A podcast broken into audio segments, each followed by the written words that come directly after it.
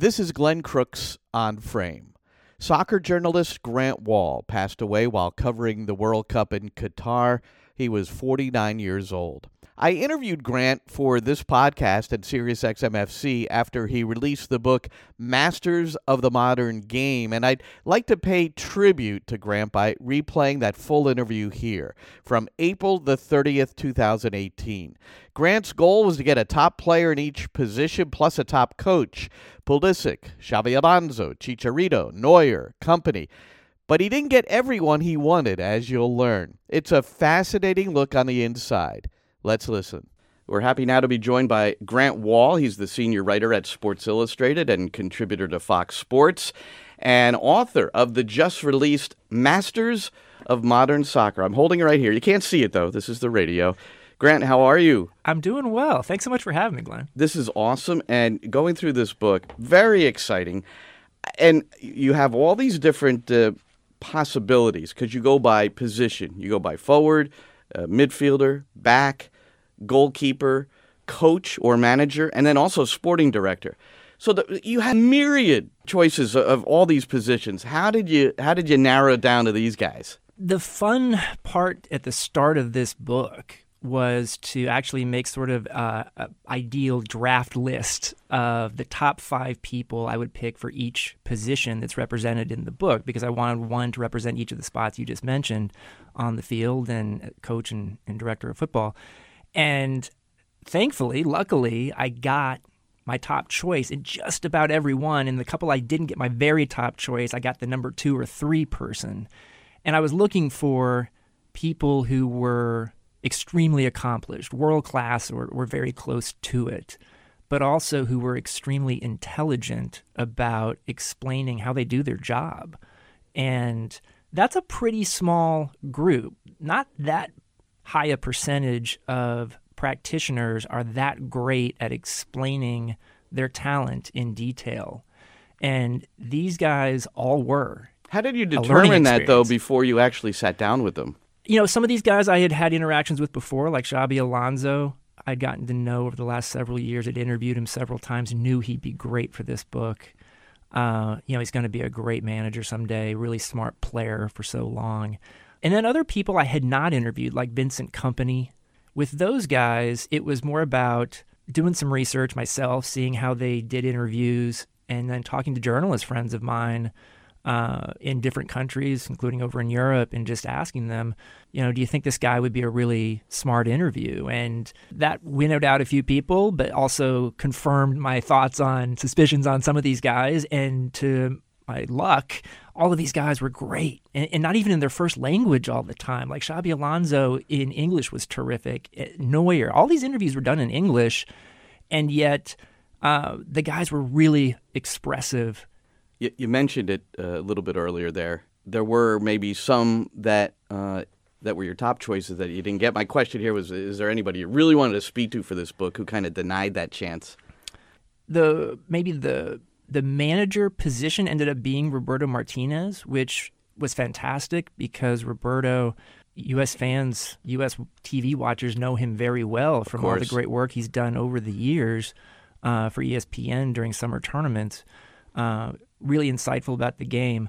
Uh, you know, I, I had approached Jurgen Klopp first, um, and Klopp was like, you know, I would love to do something uh, with you for Sports Illustrated at some point, but I, I really don't want to give away my secrets. That's a perfectly reasonable thing to say. You know, in the end, I ended up doing it with Roberto, who was terrific. And you never know what's going to happen. These are two years of interviews with these guys. And when we first started the interviews with Roberto, he was the Everton manager in early 2016, and then he got fired. And my first reaction was, oh boy, you know, this is going to be tough.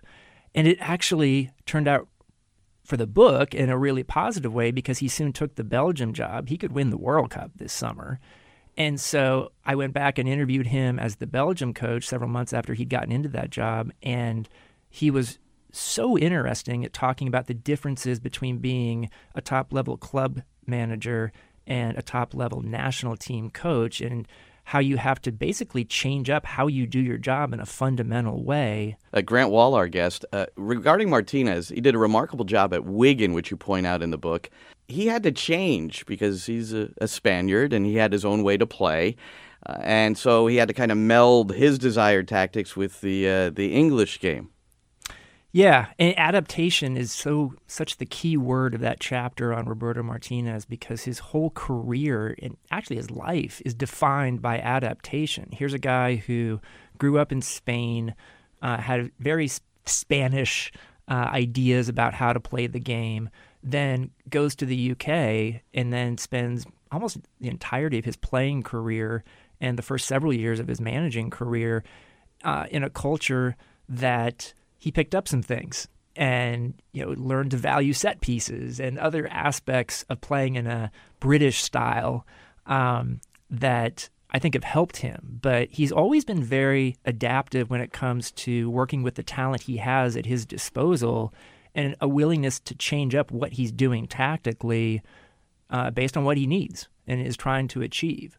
And he did that over the years. I get into that in detail at Wigan, and it's a remarkable feat of staying up for as long as they did, given the talent and the money they actually had, which wasn't a lot. You quoted some statistic that they were uh, 95% certain based on some calculation to uh, to be relegated uh, every year that he was the manager. Yeah, and that it took so long for it to finally happen it says a lot about Roberto Martinez's abilities as a coach.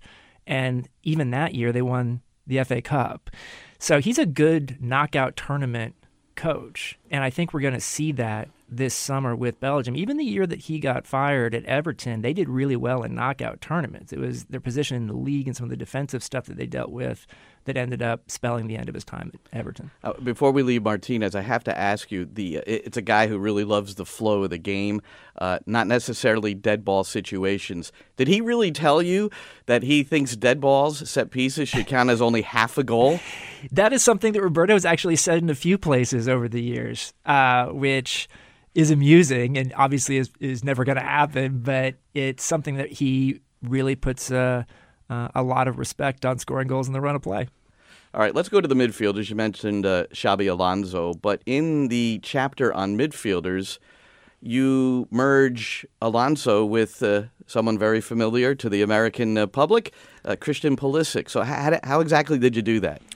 Well, this was and why? Yeah, this is the first chapter of the book, and it's on midfielders. And I wanted to have a defensive midfielder and an attacking midfielder, and uh, I wanted to have an American in the book. And Christian Pulisic is the closest thing to world class that we have on the men's side in American soccer. And I had spent a fair amount of time with Pulisic over the last couple years and had seen his growth in an interview setting in terms of uh, his ability to uh, to show insight and and to be thoughtful about the sport.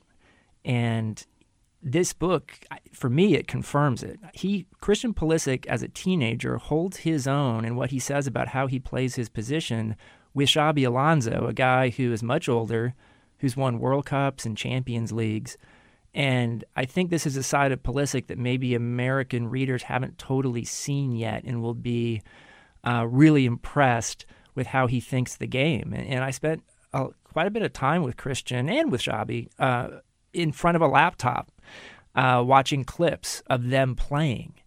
And to actually it's funny as a journalist, you speak to these guys after games. So By the way, if I could interrupt, yeah. I'm extremely envious of the opportunity that you had to sit there and watch this together with them. But go ahead. But I mean, when you when you sit down with these guys, typically as a journalist after a game, you talk about the game, and and and that's fine. But it's very rare that you actually get into. Mm stepping back and talking to them in general terms and then very specific terms about how they play their position, how they approach what they do. It, it's kind of surprising to me that we don't have these conversations more often in the media, which the opportunity to watch an hour of video or two hours of video with Christian Pulisic and, and Alonso was so educational to me. And just to get a sense of how they think the game and how they're always anticipating what could come next. What am I going to do here if I get the ball? Xabi Alonso, what happens if my team loses the ball? I need to be here. But also to get into with both of them, some of the things that they're extremely good at, they're basically both finished products as teenagers in certain aspects. So Christian was talking about when it comes to beating, taking guys on one on one and trying to beat them. I feel like I've already, I'm, I'm basically almost a finished product there. But where I need to really improve is what I do after I beat somebody, and to be smarter with how I decide about being clinical in front of goal or sending a cross or a through ball or, or whatever, shooting. Um, Xabi Alonso told me that his passing skills were basically a finished product by the age of 18, which is pretty impressive when you think about all the different types of passes that this guy unleashed over the years. Um, but you, that, you described his distribution in the book as Chinese water torture to the opponent. But one area where Alonso said he wasn't a finished product and was still very much continuing his education and why he went to play for Pep Guardiola at Bayern Munich was because he wanted to learn more about the positional aspects of the game and was continuously learning new things under Guardiola, who's fanatical about positioning.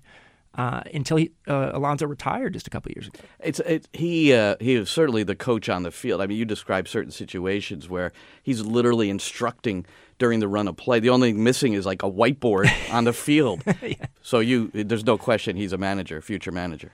He wants to be a future manager. Uh, in the last years of his career, Alonso was keeping a notebook of notes for his future managing career that he and I talked about a bit. Um, I think he's gone about it the right way. He didn't jump into a job immediately upon retiring as a player last year. Um, you know, it's very early in Pulisic's career, but he already speaks like a guy who, if he wanted to manage someday, probably could based on how he talks about the game at the age of 18, 19. When you're sitting there watching the uh, video with him, uh, is there anything that stands out in particular that you may have learned about him? Uh, you, you, talked about a couple of situations, but but what really stands out? In terms of Pulisic? he has a photographic memory of plays, and I had put together with the help of a, a video expert like about an hour's worth of different clips of Pulisic doing different things on the field. And it was a little bit of a chronological hodgepodge. So this wasn't in chronological order, and yet within a fraction of a second of seeing that moment on the screen, Pulisic could tell me where what game it was, who the opponent was, what he remembers from th- what he was thinking in that moment. And finally I stopped him and I was like, "Dude, do you have like a photographic memory or something?" And he's like, "I remember everything out there." And just to sort of see that mm, that mind at work and see how he thinks the game and how he remembers each thing and how he approached it. Um, it was really, really interesting. And to reiterate, because this has been out there before, he's talked about it. His technical skill is what got him started, and his love for the game was while he was in England, perhaps. But he, he learned with the ball at home between the ages of five and nine that you write. Yeah. Um, you know, Christian Pulisic has a tremendous first touch now that he uses to set up attacking moves so well. Uh, and that first touch was developed at a very early age. Uh, both Christian's parents played college soccer. His dad, Mark, is a coach. And uh, there's a lot of Mark talking in the book, too, and Christian, about how Christian, this wasn't like a Marv Marinovich, Todd Marinovich type situation. Like, there was no like big pressure on Christian from his parents early on about playing the game. They wanted him to have fun, but they also worked on that's, some. That's a positive message. Oh uh, yeah. for all the parents who may be uh, sure listening to this. And and yet they did work on skills, uh, including first touch, including using both his feet, and uh, those skills that Christian developed uh, really helped him. And even when you see him uh, in video on YouTube as like a 15 year old, 14 year old, 13 year old, he's really small, and yet the skills are there and so once he started growing, that certainly helped him once he became a professional. But the skills remained, and that's the, the important thing. Uh, Tab Ramos was watching him as a, an 11 year old and said he was running the show against the U14s. I assume that's the youth national team U14s. Yeah, it, and you know Ramos talks about the first time he saw Christian Pulisic play, and it was basically a lightning bolt moment. He said that you know, he's Tab's seen a ton of games, youth games over the years, and that was the only time he could remember that he actually saw a kid, picked up the phone, and immediately called Tony Lepore at U.S. Soccer and said, "Are you aware of this kid?" And Lepore said, "Yeah, we've been hearing some things." Well, Ramos said, "You know, keep keep looking at him because this kid's going to be good."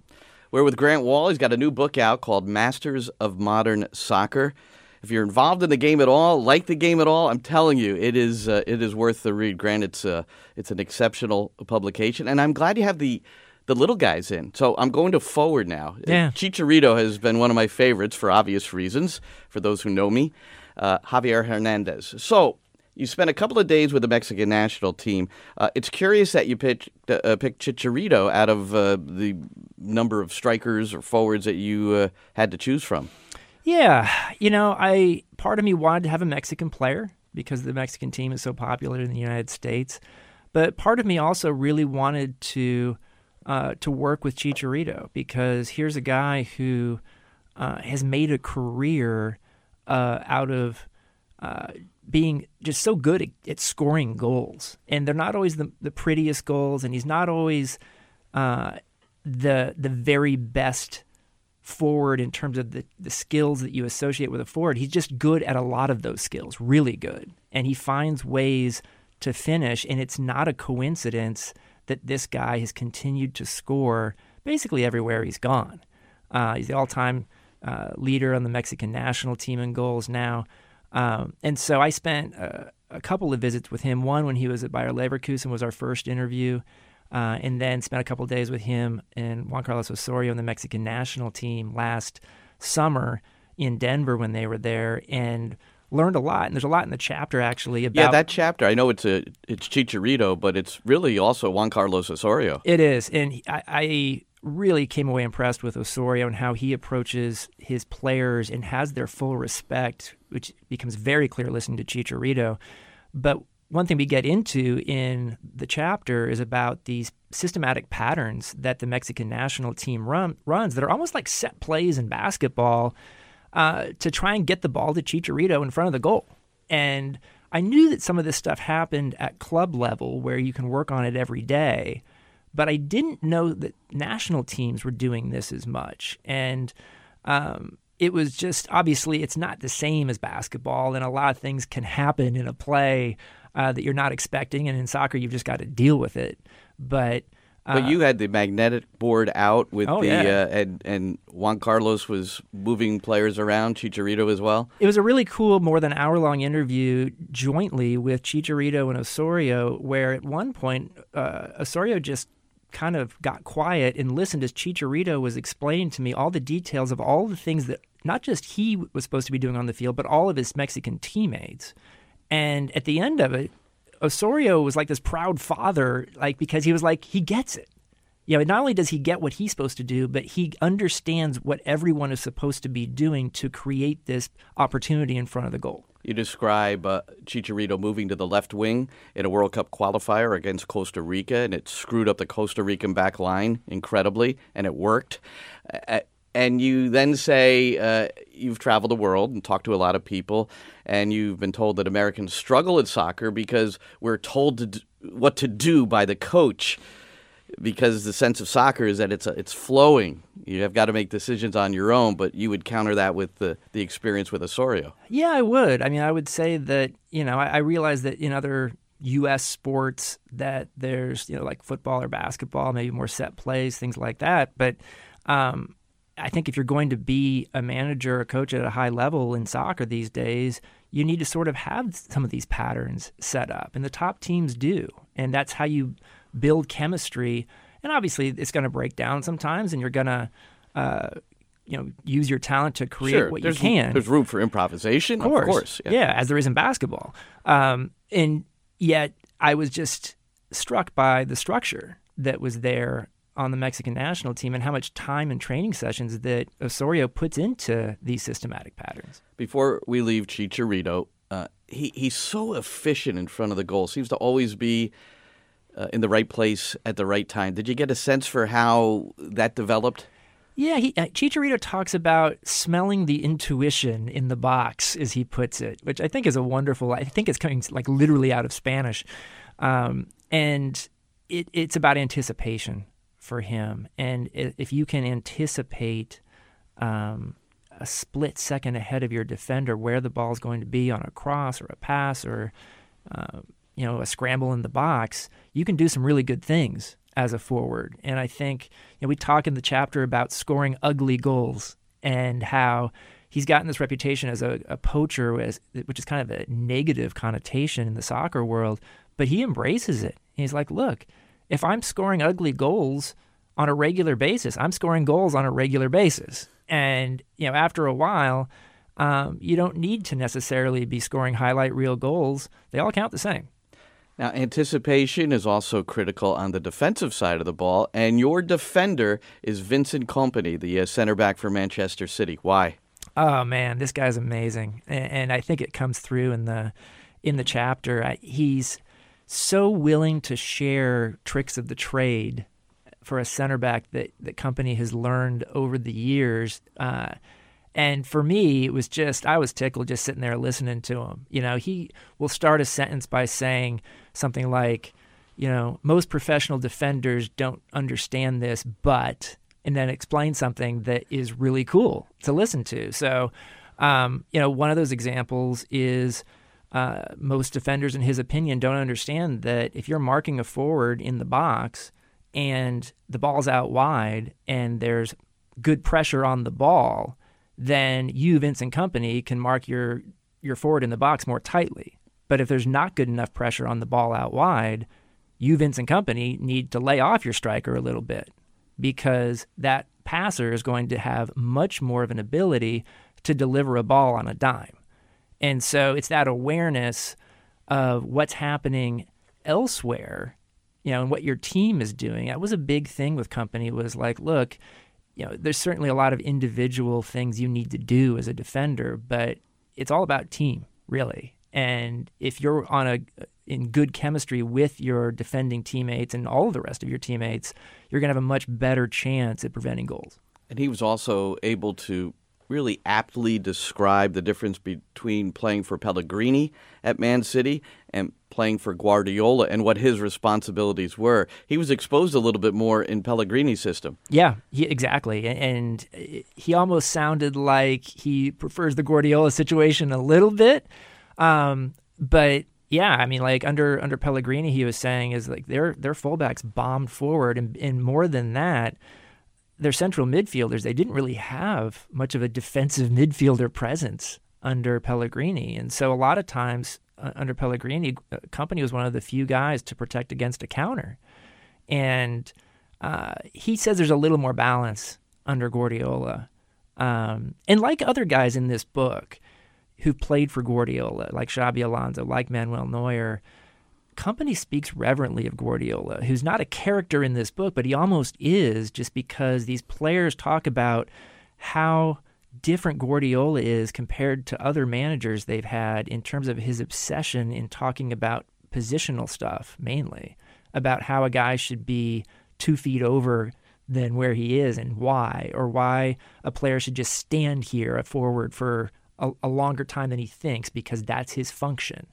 And and so like I found that really striking because here are players in their 30s who've won everything just about, like Kompany, like Neuer, like Alonso, who talk about how much they learned in their 30s about the sport playing under Guardiola. Interesting that uh, Kompany is now playing for Martinez on the uh, international level mm-hmm. with Belgium, which when you started to write the book, you had no idea that right. was going to occur. Right. No, it was kind of I was tickled actually, and I was tickled first when they were worked together for ESPN during Euro 2016 because Kompany was injured and Roberto was doing studio stuff, and they were so much fun to listen to. They were just talking the game in a way that was smart but accessible. And I remember seeing that because I'd already started doing interviews, and I was like, and, and, Roberto wasn't even the Belgium coach yet, you know. And so when when he became the Belgium coach, it was just this really cool thing as they got to know each other and uh, talk about each other. Um, but it was just so much fun. It, like for this book, it was almost like the interviews were uh, this massive extension of the limited time they had together on the ESPN set. The thing about Kompany too is, to me anyway, he was one of the first center backs to come to England and have grace at the back, Mm-hmm. be superior on the technical side, had the ability to keep the ball. And I know he played for Anderlecht, and in that youth system, they were influenced uh, by uh, the Netherlands and Ajax. Right. So the ball was on the deck. Yeah. So he was he was very used to, uh, and and I'm sure that makes him very happy to play for Pep as well. Yeah, and and Kompany talks about modeling his game after Patrick Vieira and Marcel Desailly, and um, you know he he was so confident he wanted to be better than them, and you know, but at at Anderlecht, like you said, they they played the ball on the ground, and he, and Kompany even still uses this phrase called "going Anderlecht" on somebody when he decides to make a marauding run up the field on the ball, and it was a great preparation for him because he's like, look, we didn't even work on headers until late in our teens, and that didn't hurt him in the game. And this is a guy who scored plenty of goals with his head, you know, big goals over the years. Um, That's interesting because it really relates to the player development initiatives from U.S. Soccer and Tab Ramos, Right. where they have the build out line now for like the U10s.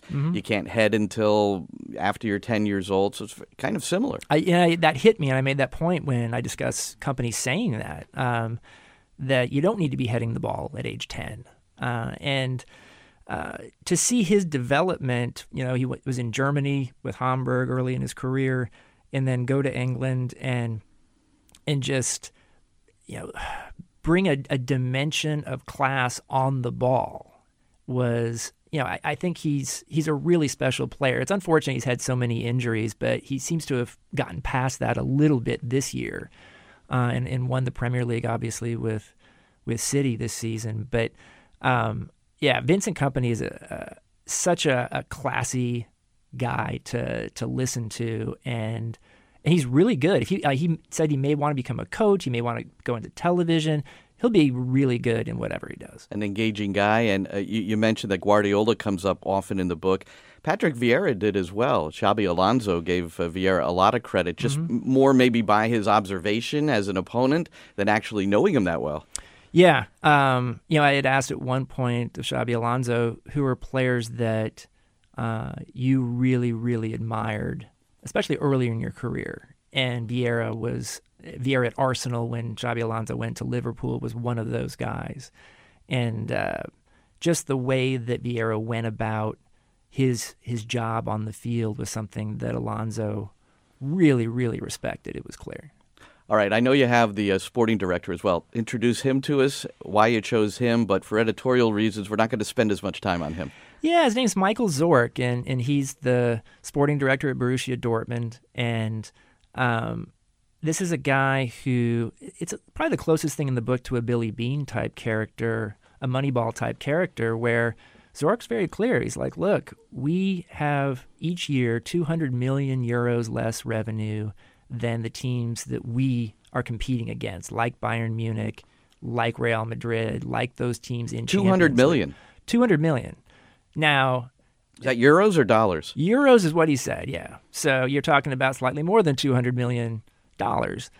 And he's like, look, so we have to find advantages that uh, those teams don't have. And he and his staff over the years now have been amazing at buying low and selling high on so many players. And there's a full list of all the players that he's bought in the last 10 years or so and how much he paid for them, how much he sold them for.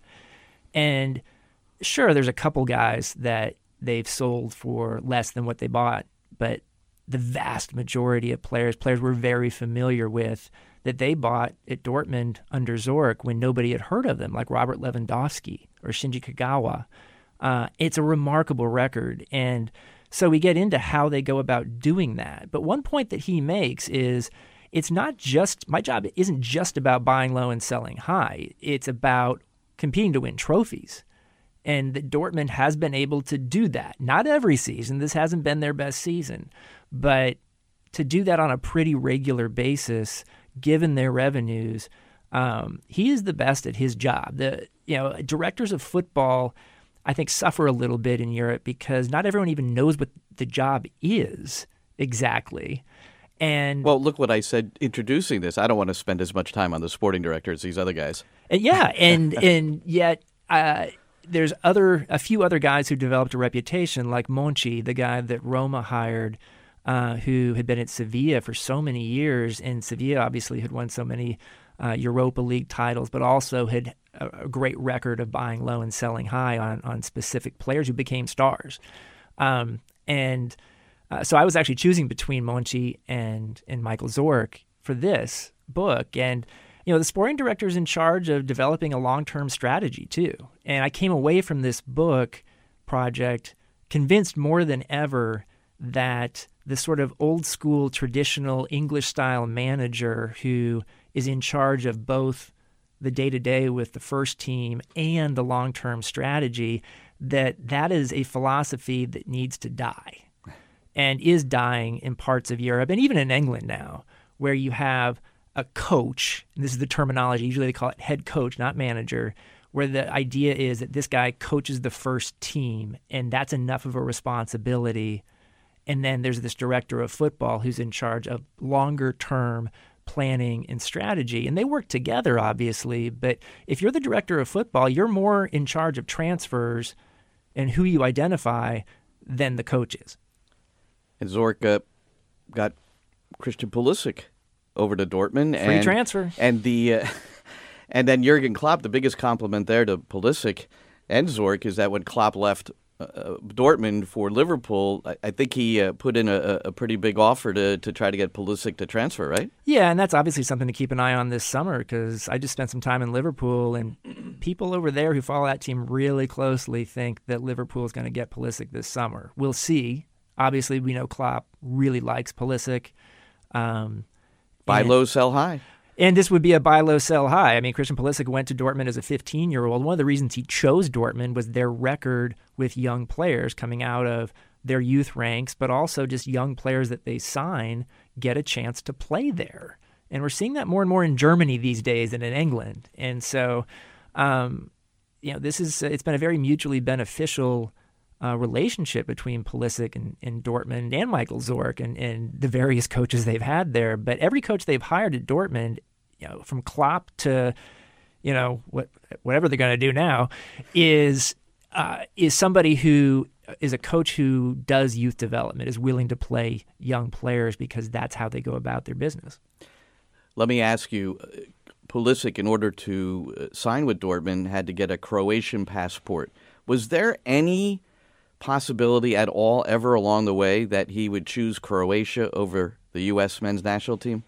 The very first interview I did with Pulisic was um, before he had been cap tied. Uh, and so there was still a, a, possibility at that point in time that he could have played for Croatia.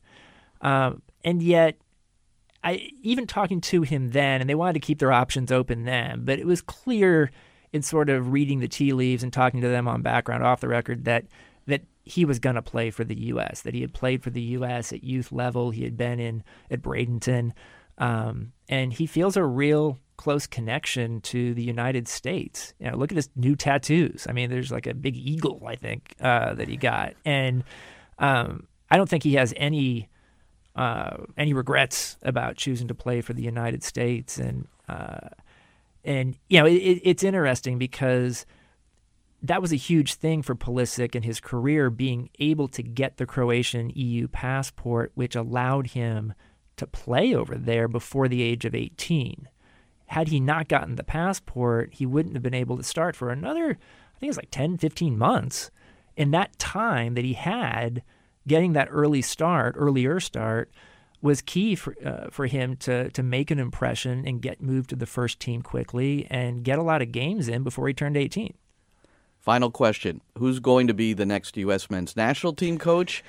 And we did speak uh, briefly prior to this recording, and you think the uh, two guys that are mentioned in this book prominently, Juan Carlos Osorio and Roberto Martinez, could be candidates. I think they'll be candidates. I think they should be candidates, and I certainly didn't choose to work with them in this book thinking that, but the more time I spent with them, um, and maybe part of the reason they wanted to spend time with me and it acceded to my request was that um, I think they're interested in the U.S. job potentially. Uh, and, uh, you know, here are two guys, Osorio and uh, in Martinez who've coached at very high levels, who've had success at very high levels, who have uh, an affinity and a, and a connection to the United States through various means over the years. With Roberto, it's coaching guys like Tim Howard uh, and spending so much time on ESPN uh, with a U.S. audience over the years.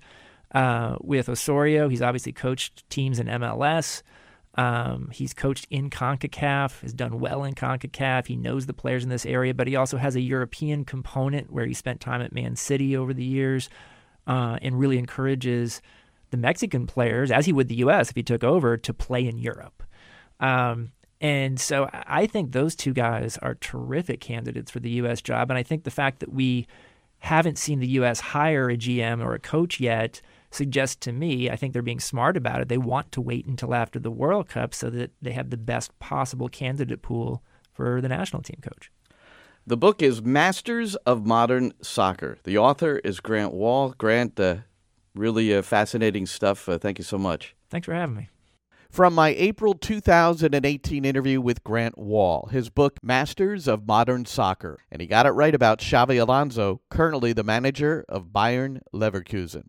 Grant Wahl, may he rest in peace. This is Glenn Crooks on Frame.